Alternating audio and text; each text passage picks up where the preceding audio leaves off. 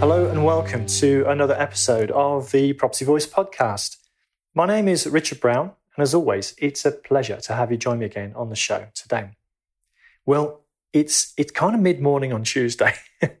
and for any of you who've listened, you kind of know, I'm sure, or you might recall that I've mentioned that the recording deadline is Monday, Monday evening.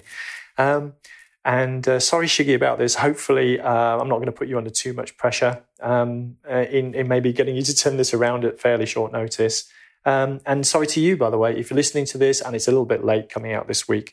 Um, the, the, reality was um, I wasn't feeling that great last night. And this is one of the risks of doing things last minute, uh, which is my want.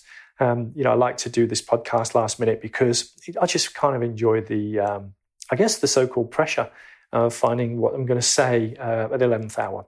But um, yesterday just wasn't feeling that great. I went to, uh, I've started Pilates or restarted Pilates classes recently. And I think my uh, Pilates teacher is like a, si- a, silent assassin or a smiling assassin, actually. Um, she just loves to put me through it. And I just felt a little bit overstretched probably yesterday. wasn't feeling 100%, wasn't really up to recording. Anyway, less of that. What do I want to talk to you about today? I want to talk to you about something that I think is beautiful and that's the um, the the idea of uh, forcing the ROI. Um, so return on investment is a financial metric. It's one that you know I use, and I'm sure many of you use as well. I'll come on to the definition in a minute and how we misuse it, including me, uh, a lot of the time. But um, I I think you know, I would consider one of my strengths to be what I would call financial engineering. So um, it's it's looking at um, metrics. It's looking you know being able to evaluate investments and then determine what to do based on some of those evaluations. So the, the metrics alone are just a guide, um, but then we need to take a decision. So the financial engineering combined with, say, um, in you know, acumen, decision making, judgment. You know, what can you do about it once you've got that data? I think those two things combined is probably one of my core competencies, or two of my core competencies, depending how you want to look at it. So, uh, and that's why I think it's a beautiful thing, because um, we can do so much with this thing. So just let's just dwell on return on investment for a minute.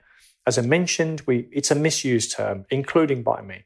But essentially, return on investment has two halves to an equation, a top half and a bottom half. And on the top half, we have our returns, more specifically, our net returns.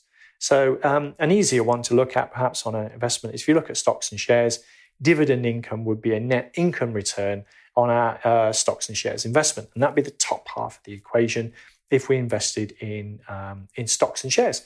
And then the bottom half of the equation might be uh, what is the, the cash that we've invested in the deal. That's how we get misuse it, by the way, just to dwell on that point.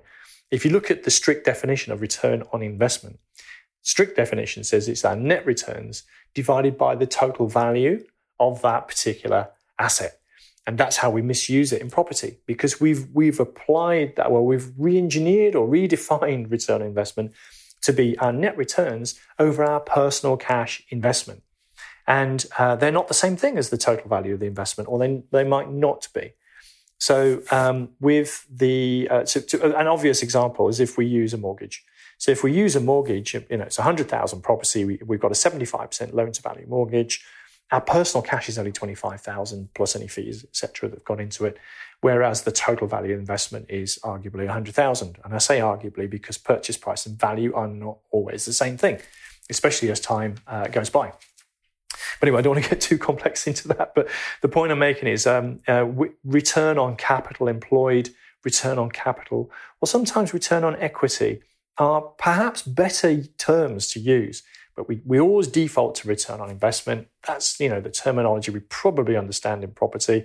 I misuse it too. Probably you misuse it too. There'll be people out there going, nodding, going, yeah, Richard, you know, um, it's about time somebody said this. But, um, yeah, so I'm, I'm using, I'm misusing the term return on investment. But what it means is net returns divided by our skin in the game. So skin in the game is our personal cash that we've left uh, invested in that, into that asset. Now, with stocks and shares, typically the personal cash is what we pay for the shares. Um, that's what we've got invested in, in those stocks and shares. But with property, as I mentioned, if you use a mortgage, which in other words is leverage, our personal cash can be somewhat reduced. So net returns over our personal cash is, is let's for the, for the purpose of this conversation, a return on investment. And the beauty is that you can actually play with both sides of that equation. There's only two sides, and you can play with both sides of the equation to improve your overall investment performance.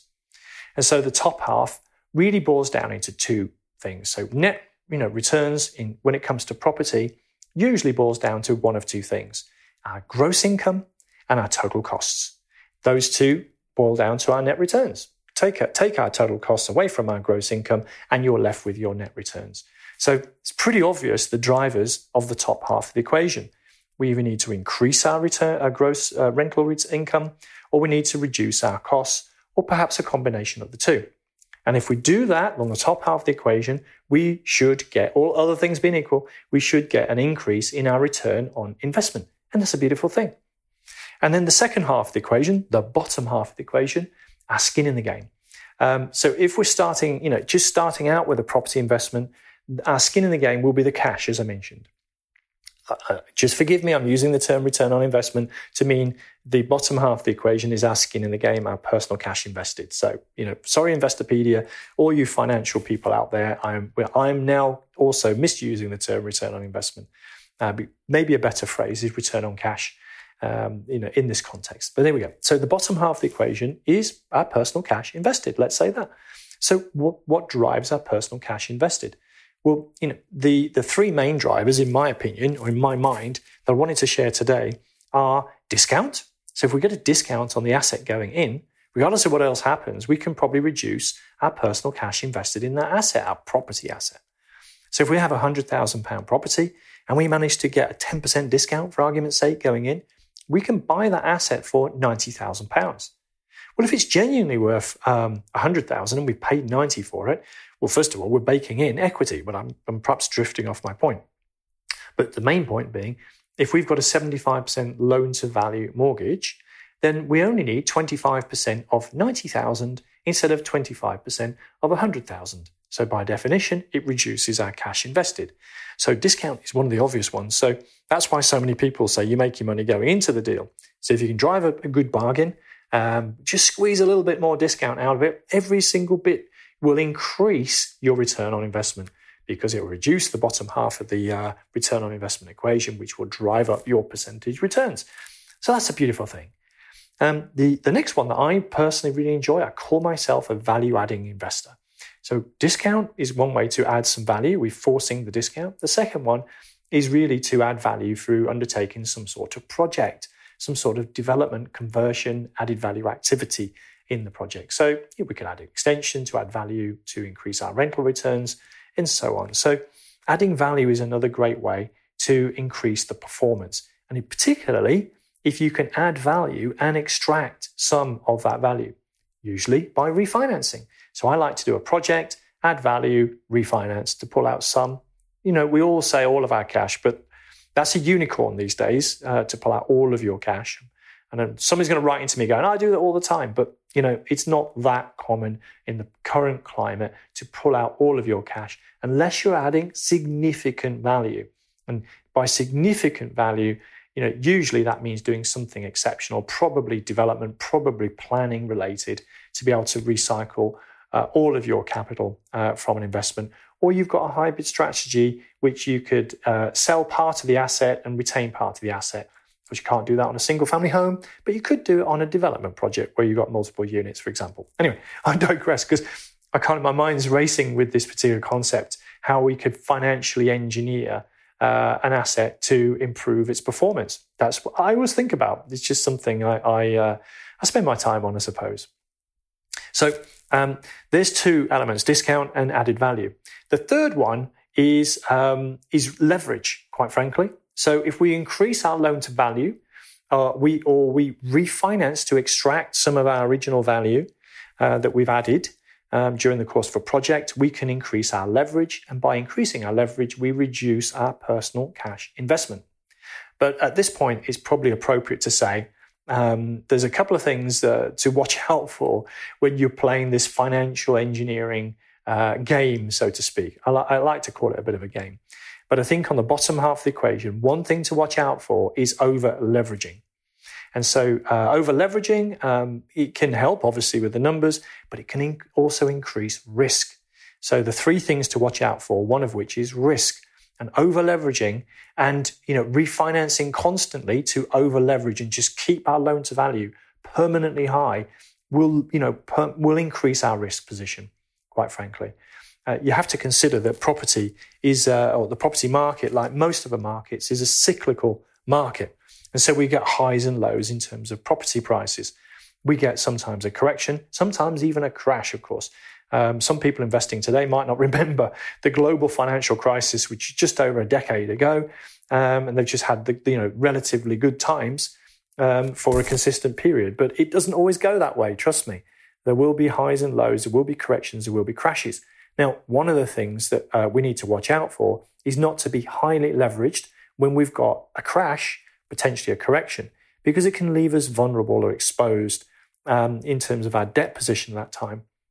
By the way, over leveraging, and when I say over leveraging, I mean constantly refinancing and pulling out cash from our assets, which some people advocate as a great strategy because you don't pay tax on debt, um, is flawed. Is flawed in my opinion.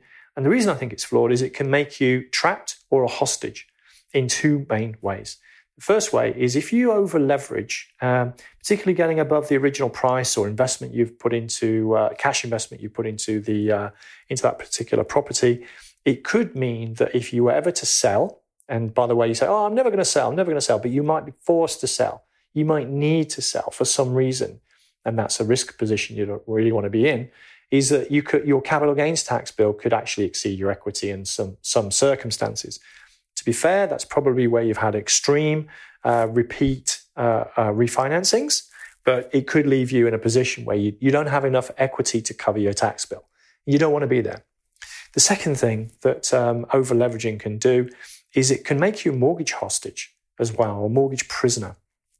And uh, what I mean by that is if you keep over leveraging and maintaining a high loan to value every, say, two to five years, for argument's sake, pulling out equity, and, and, and just going again. Um, when that inevitable property price correction or property price crash comes along and you've got a high loan to value, you know, there's a couple of scenarios that, you know, you might be faced with. You might need to top up your debt, or well, pay down your debt actually, to top up your equity at the request of a lender. And you might not be able to remortgage out because, you know, the market by definition might be squeezed. There might be a credit crunch. Lenders might not be lending, they may have reduced their loan to value requirements, and you might be in a bit of a pickle.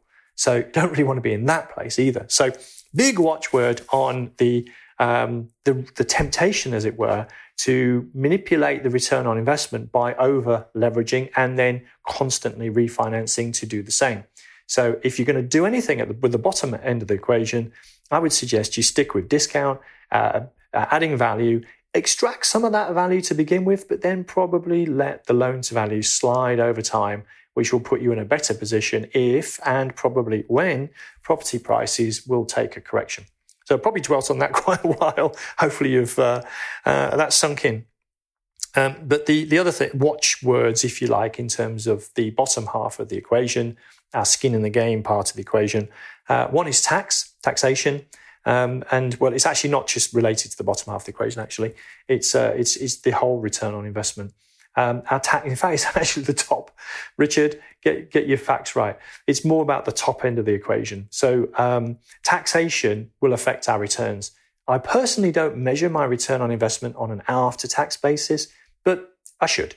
I certainly have a watch a watch on it, and um, I just know that in general terms, I manage my tax affairs pretty well, so I kind of know what they look like. If there's a change in my tax position, it could quite significantly affect my after-tax returns. So it's something that's worth you know keeping keeping an eye on. And then the third one is time. So um, very often we're just tempted to look at, well, I can make loads of money on this particular deal. My ROI is, you know, stellar. You know, it's it's it's double digit. It's you know da da da and actually forgetting the fact that we're spending an inordinate amount of time to achieve that return. Of course, if we're spending an inordinate amount of time on investment, it's no longer an investment. It's actually a job uh, or a business. Um, and so we just need to watch out for the time that we're putting into it. And by, you know, by words, we need actually to get better returns if we've got to give ourselves another job.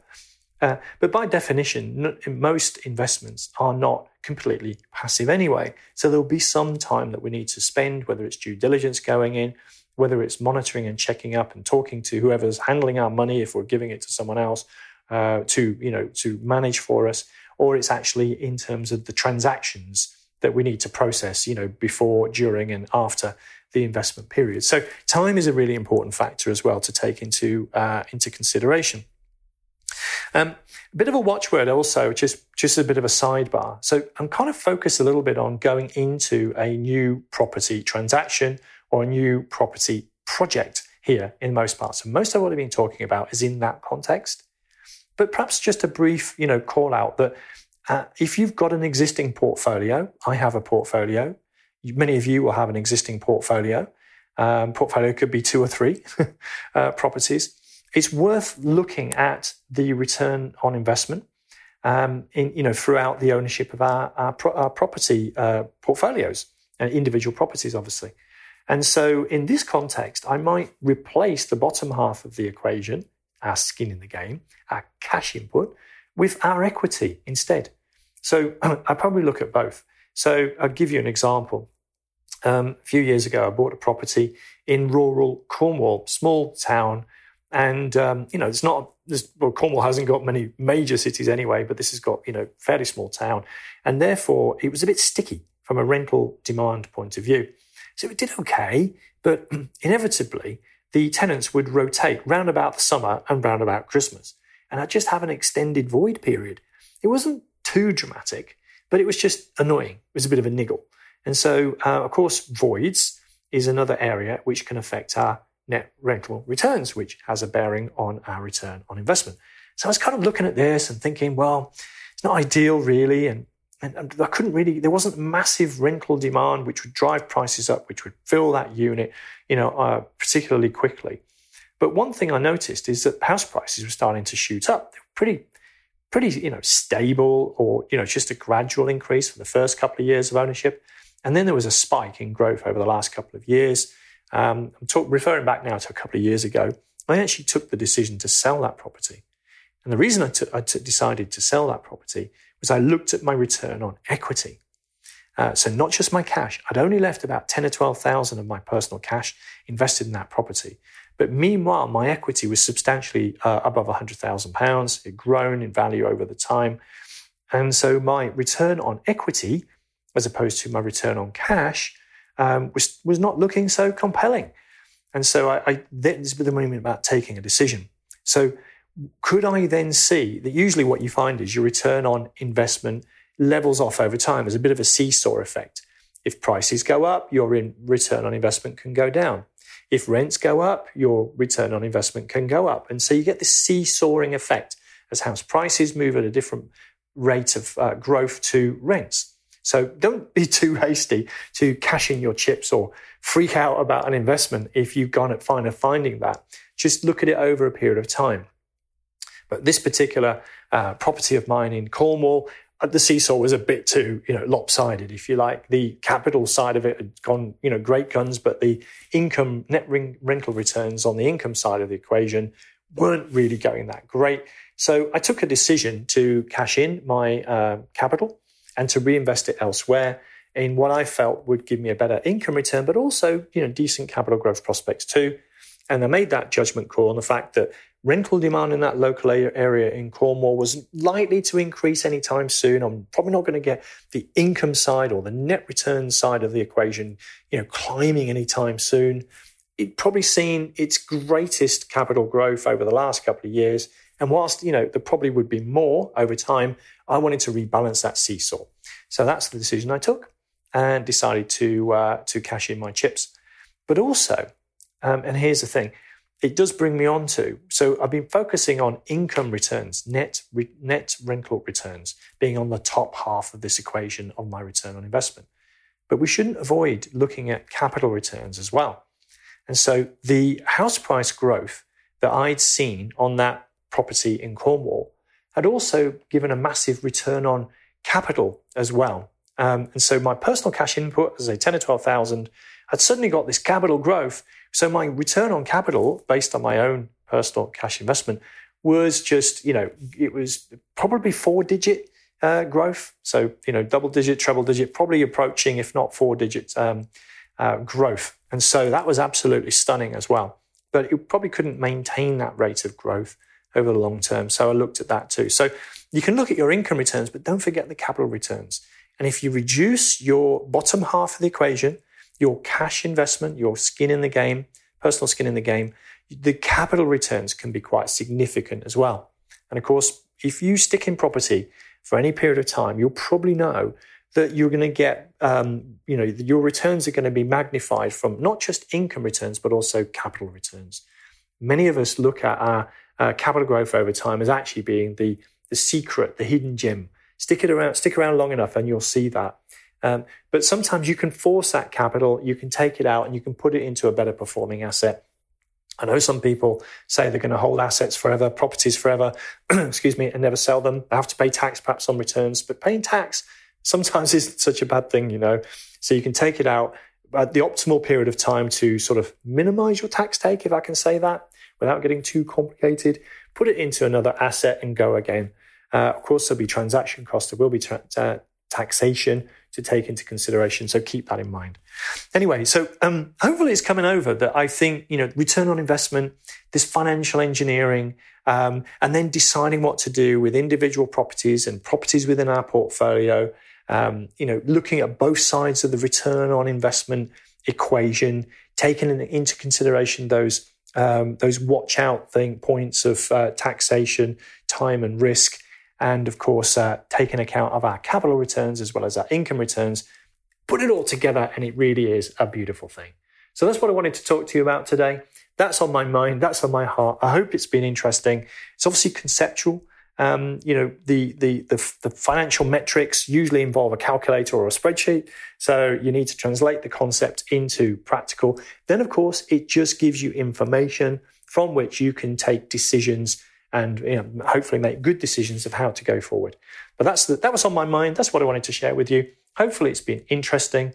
The uh, if you want to know a little bit more about it, just you know, drop me a message and uh, I'll perhaps give you a few pointers. Um, that's how I look at things, or some tools that you could potentially use. So, um, which also is a cue for drop me a line podcast at the propertyvoice.net if you want to talk about anything from today's episode or indeed more generally about property investing. I'll be delighted to hear from you. Meanwhile, the uh, show notes are going to be over at the website, thepropertyvoice.net. So make sure you check that out. Before I go, just a quick point. I'm probably just going to do two more uh, episodes before I'm going to just take a bit of a break over the Christmas New Year period. So just mark it in your diaries. Uh, I'm just going to take a bit of a break there. But uh, in the meantime, I'd just like to say thanks very much for listening once again this week. And until next time on the Property Voice podcast, just ciao ciao.